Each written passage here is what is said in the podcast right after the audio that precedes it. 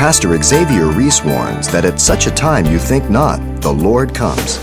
Today, men willingly ignore all that God has done and said only for one reason to deny the ultimate. Here it is Jesus is not coming. And therefore, the return of Christ is just a big joke. And you know how I know they believe it? They live like they believe it. How are you living? Your life will tell you whether you believe Jesus is really coming back or not.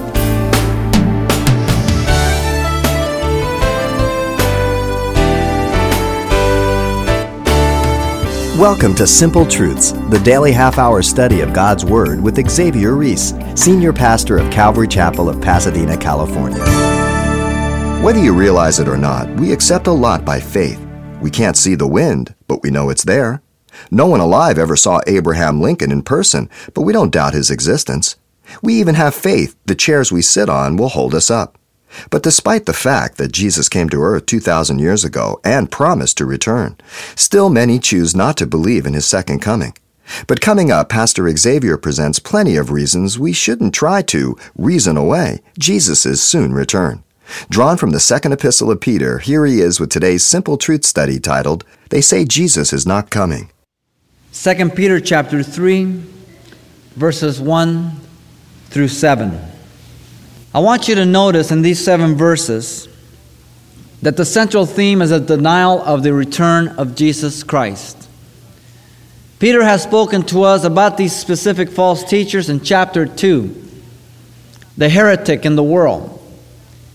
Peter says that in the last days, people will deny the return of Jesus Christ. He gives us the perverted reasoning of these last days in verses 3 and 4. The last days describe the period of time from Pentecost to the time the Lord returns for his church. Now look at the slander in verse 4. Where's the promise of his coming? You see, they slander God by calling him a liar. For this they are willing, willfully forget. The King James, the old King James says they are willingly ignorant. I like that better willingly ignorant. Take note that it is willful ignorance, a deliberate stand against God's revelation of truth. Willfully. Now, there are four basic things they ignore and reject by personal preference. And remember this throughout this, these points it is willful ignorance, it is personal preference. God has to respect your choice for it to remain free will. God can stop you dead in your tracks, honest, but He won't. He will let you choose. Now, here's the four basic things they reject. They reject God's creative power in verse 5. For this willingly forget that by the word of God the heavens were of old, and the earth standing out of the water and in the water. Genesis 1 and 2, the creative act of God. God spoke. Psalm 33 6 says, By the word of God, he spoke the world into existence. Hebrews 11 6 tells us that also, 11 3. We know that the world were formed by the spoken word of God. Secondly, they reject God's record of divine judgment, verse 6, by which the world that then existed perished, being flooded with water. Genesis 6, 7, and 8 gives you the whole record of the flood. God says, Because man's heart is so evil from the imagination of his youth, He's evil continually. It's only the grace of God that we stand. 1 Peter 3:20 he mentioned the flood, 2 Peter 2:5 he's mentioned the flood. Jesus in the gospel says as in the days of Noah, Noah was not some fictitious character like Donald Duck. He existed. The word perish means to ruin so that it cannot be used for what it was designed for. You see, God destroyed because man had walked away from what God had designed him for. It's this, listen, to worship God and to give him glory. Thirdly, they reject God's keeping power over creation, the first portion of verse 7. But the heavens of earth, which now exist, are kept in store by the same word. The very same word that spoken them into being holds them all together. The word kept in store means to gather or to lay up, literally to treasure up. The Old Testament tells us over and over again one of these days, God is going to roll up the earth like He does a garment or a scroll. He's going to say, That's it. He's going to wipe it out. Now there's an interesting word in Colossians 1:17 says all things consist in him. The word consist means held together. Now, all scientists know that positive charges repel one another. Opposite things attract. There is a portion in the, in the proton, neutron, electron in the atom, and they don't know why it holds together. By all natural laws, it should go apart and blow up. It doesn't. They call it nuclear glue. Paul calls it Jesus Christ in Colossians 1:17. He holds it all together. Peter is saying here that Jesus has reserved himself the right to put this whole thing out of existence. By the very same way he created B, he's going to say release. It's all over with. And yet man looks at the creation and says, oh, well, you know, I mean, it's this and that, and, you know, they're real smart. Why isn't it that the earth just goes on spinning and goes way off into the universe? Why is it that the planets don't collide? Why is it that the moon all of a sudden doesn't come up? Jesus holds everything together. Everything. They deny the keeping power of God. But fourth and last, they reject God's final judgment in verse 7 reserved for fire until the day of judgment and perdition of ungodly men. Now, mark this well. They reject the final judgment. The only reason, and one of the major reasons why men and women are living the way they are today, first of all, it's evidence that God has given many of them up. Second of all, is a result of the humanistic and depraved philosophy that we have propagated through our educational system, through our movies, through television, and through literature. And what they are saying is, I can live any way I want, and I will never have to give an account to anybody. Never. What are they saying? I am my own God. I have to give account to no one. Interesting that Jude's epistle, just two, three epistles over, in Jude 14, he says, Now Enoch, the seventh from Adam, prophesied about these men also. What men? The false teachers those who are denying the Lord's return. Saying, Behold, the Lord comes with ten thousands of his saints to execute judgment on all, to convict all who are ungodly, among them of all their ungodly deeds which have committed in an ungodly way, and of all the harsh things, listen, all the harsh things which ungodly sinners have spoken against him. Every idle word will have to be given an account. Read Psalm 2. Why do the heathen rage? Why do they imagine a vain thing? Why do they rise up against his Christ as anointed? And then he says, And God shall laugh at them and shall have them in derision. The psalm finishes, Kiss the Son, lest his wrath fall upon you. Kissing an idol is the symbol of worship. Those who do not worship and know Christ, judgment will fall upon them. You cannot miss the final judgment of God as you go through the Old Testament. Isaiah talks about it, Daniel talks about it. The New Testament speaks about it, 2 Thessalonians chapter 1. How about Revelation 20:11, the white throne judgment? That's what he's speaking about. Now, you and I will go before the Bema seat of Christ. When the rapture comes, we'll go before the Bema seat of Christ, and all of our works will be tried, the motives of our heart, 1 Corinthians 4 5. The non believer, those who have died without Christ, are right now in, in uh, Sheol or Hades Usually we call it hell, but it really it isn't the final abode. And they're there until after the thousand year millennial reign. Then God will open the books, the, the sea will give up the dead, grave will give up the dead, everything will give up, and then they will be judged only to be cast into the lake of fire. Now, those who are brought before the final judgment, the white throne judgment, Revelation 20, they are not there for a second chance. They are there only to be judged out of the books and then to be cast into utter darkness, the lake of fire, forever and ever and ever. If you die without Jesus Christ, you will be eternally lost, never to have a second opportunity. I don't say that with smugness. I don't say that with self righteousness. I say that with a loving, broken heart of compassion towards you. If the Spirit of God is knocking on the door of your heart, open that door and let Him in. Because today is the day of salvation, not tomorrow. For your life like a vapor of smoke, and you never know where you have gone once too far by saying no, and God gives you up to yourself. You will not escape the judgment of God. He who has the Son has life. He who has not the Son has not life. And the wrath of God abides in him. Awesome.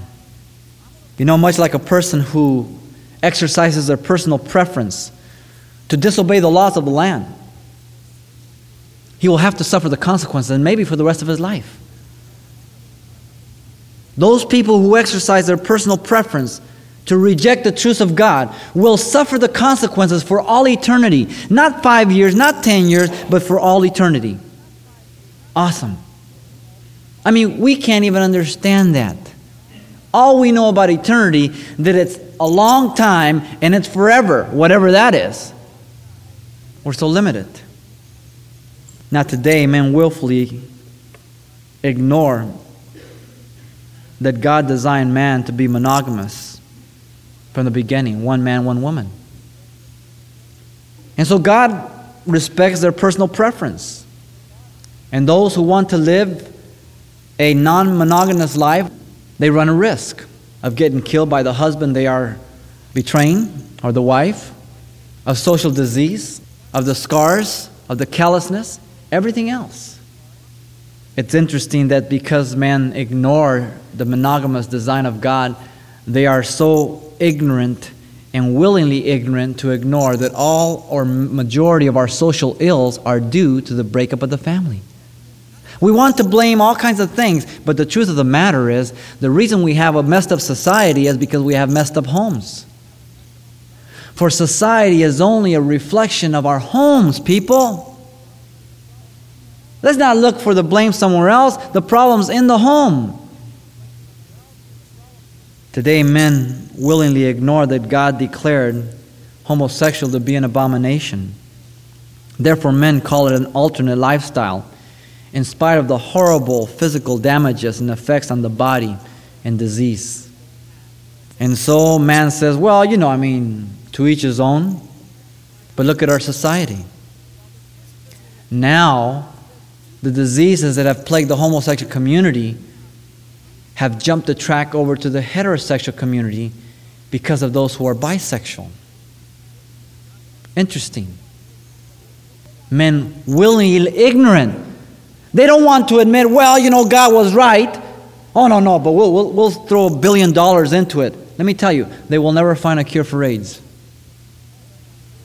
It's a virus. Show me one virus that man has conquered. None.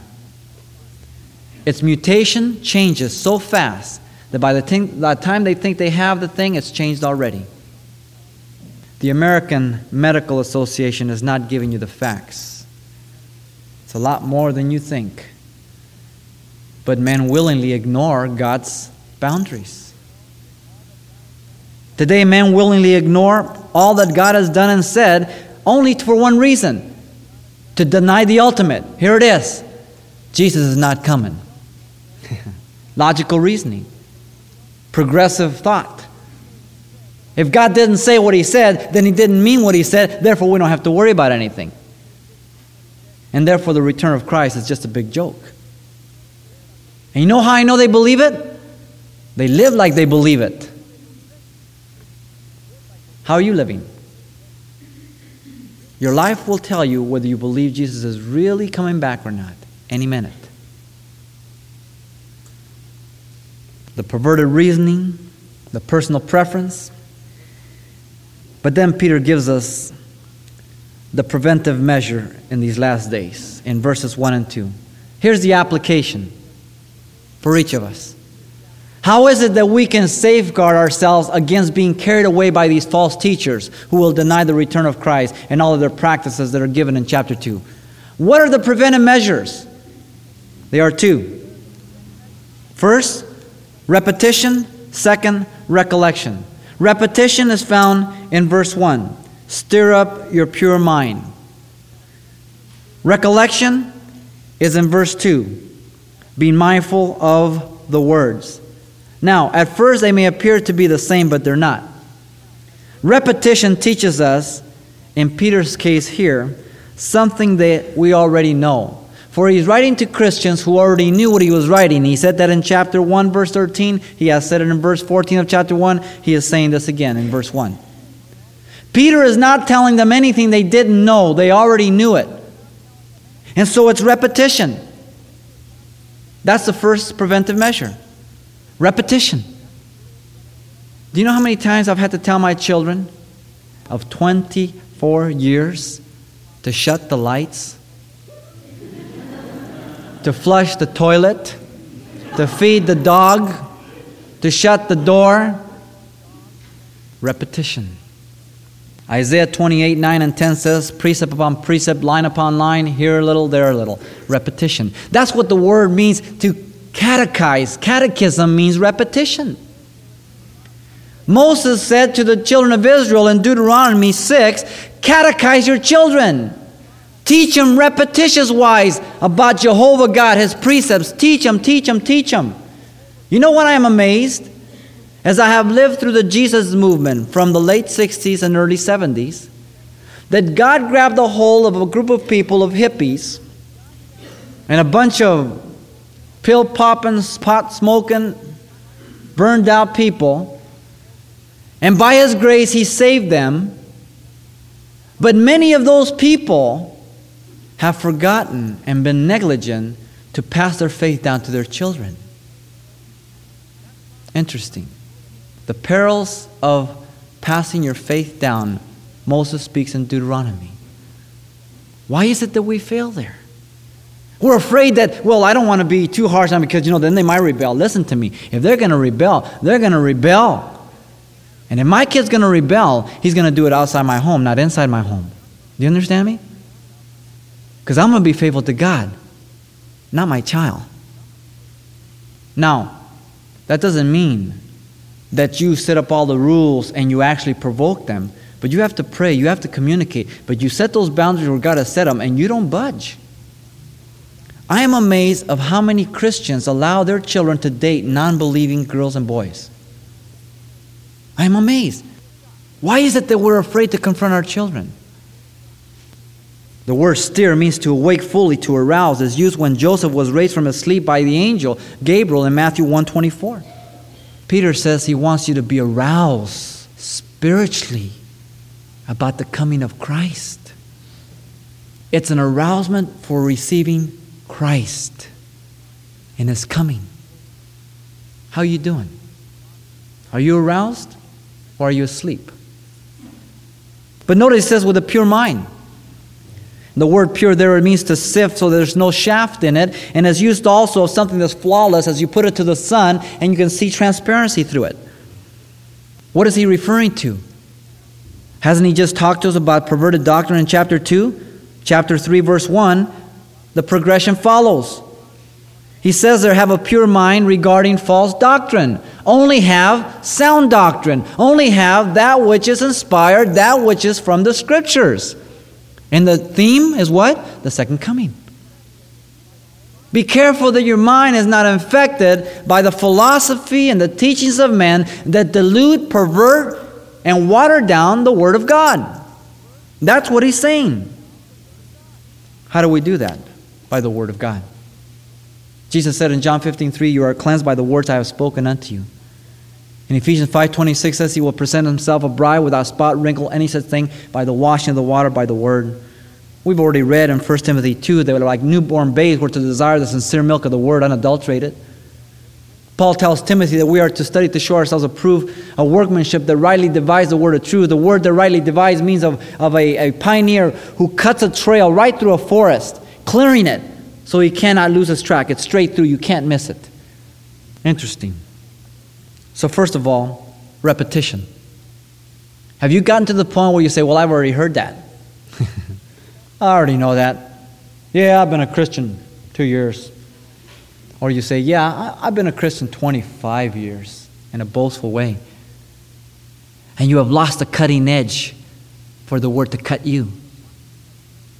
You're like that frog in lukewarm water over the stove, so subtle that he can't discern the temperature change and he sits there and boils to death. Secondly, by recollection, be mindful of the words spoken by the holy uh, prophets and apostles. What does this mean? He says, recollect the Old and the New Testament. What is he saying literally? He's saying, make sure you give attention to the full counsel of God. Acts 20 27, Paul told the Ephesian elders, I have not shunned to give you what? The full counsel of God. Be careful you don't select what you want. All of the counsel of God. The prophets spoke of the Old Testament, the apostles of the New. Ephesians 2:20 says the foundation of the church are the prophets and apostles. The whole counsel of God.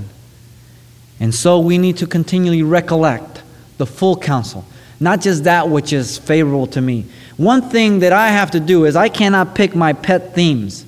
As you know, we go right through the Bible, and I have to cover all the counsel of God. When we come to money, we talk about money. When we come to sex, we talk about sex. When we talk, come to study, we talk about study. We just cover the full counsel of God. I mean, there are things that if I chose, I would just stay on those. But I can't do that. I've got to give you the whole counsel of God. You know, in medicine, you can practice one of two forms of medicine preventive medicine or corrective medicine. Preventive medicine is a lot cheaper and less heartbreaking. If you pay attention to your body and do the things that you should, then there's less chance of you needing surgery. But if you want to abuse your body, then you got corrective medicine. And corrective medicine is not always the best. It's not always sure proof either. Peter is giving us here the preventive measures so we don't get sucked away into the philosophy of the world, particularly in denying the second coming of Jesus Christ. Now, we have to continually be stirred up in mind by repetition of God's word regarding the second coming of Christ. I'll give you one simple reason because it is the greatest incentive for holy living and for stewardship. If you really believe that Jesus can come back at any minute, you're going to be living holy. If you really believe Jesus is coming back right now, you're going to fellowship, you're going to study, you're going to be obedient to God, to the things that belong to God, and you're going to exercise your gifts, you're going to be an asset to the body. But the minute you start reasoning the tardiness of God, you will start leaving off holiness, the study of the Word, fellowship, everything else. And you're moving away from the hope of the coming of Christ and you're moving away into that perverted reasoning. You're moving into that personal preference, denying God's truth. And you'll be found sleeping like the five virgins, the foolish ones. We have to continually be mindful of the imminent return of Christ, even as we study the full counsel of God. In such a time as you think not, the Son of Man comes.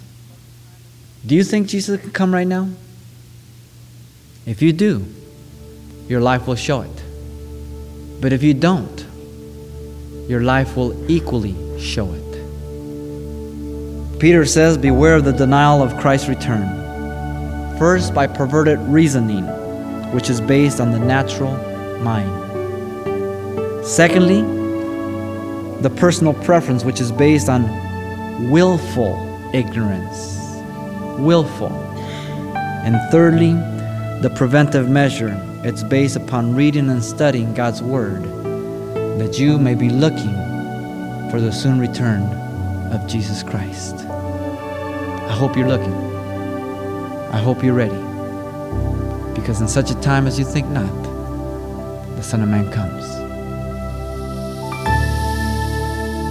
Pastor Xavier Reese urging those who haven't to make a decision for Jesus Christ today.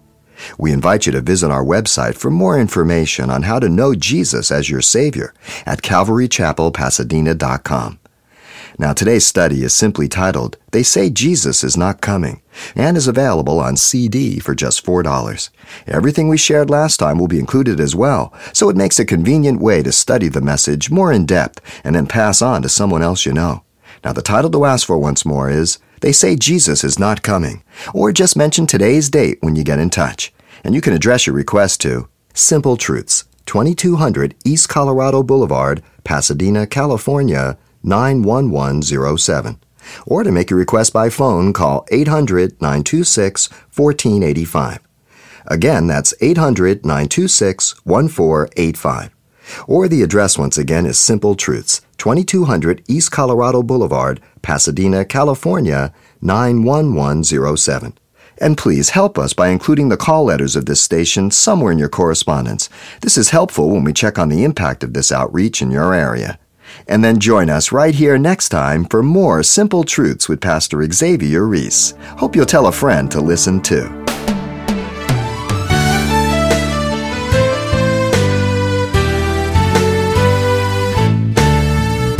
Simple Truths with Pastor Xavier Reese, a daily half hour broadcast, is a radio ministry of Calvary Chapel of Pasadena, California. www.calvarychapelpasadena.com.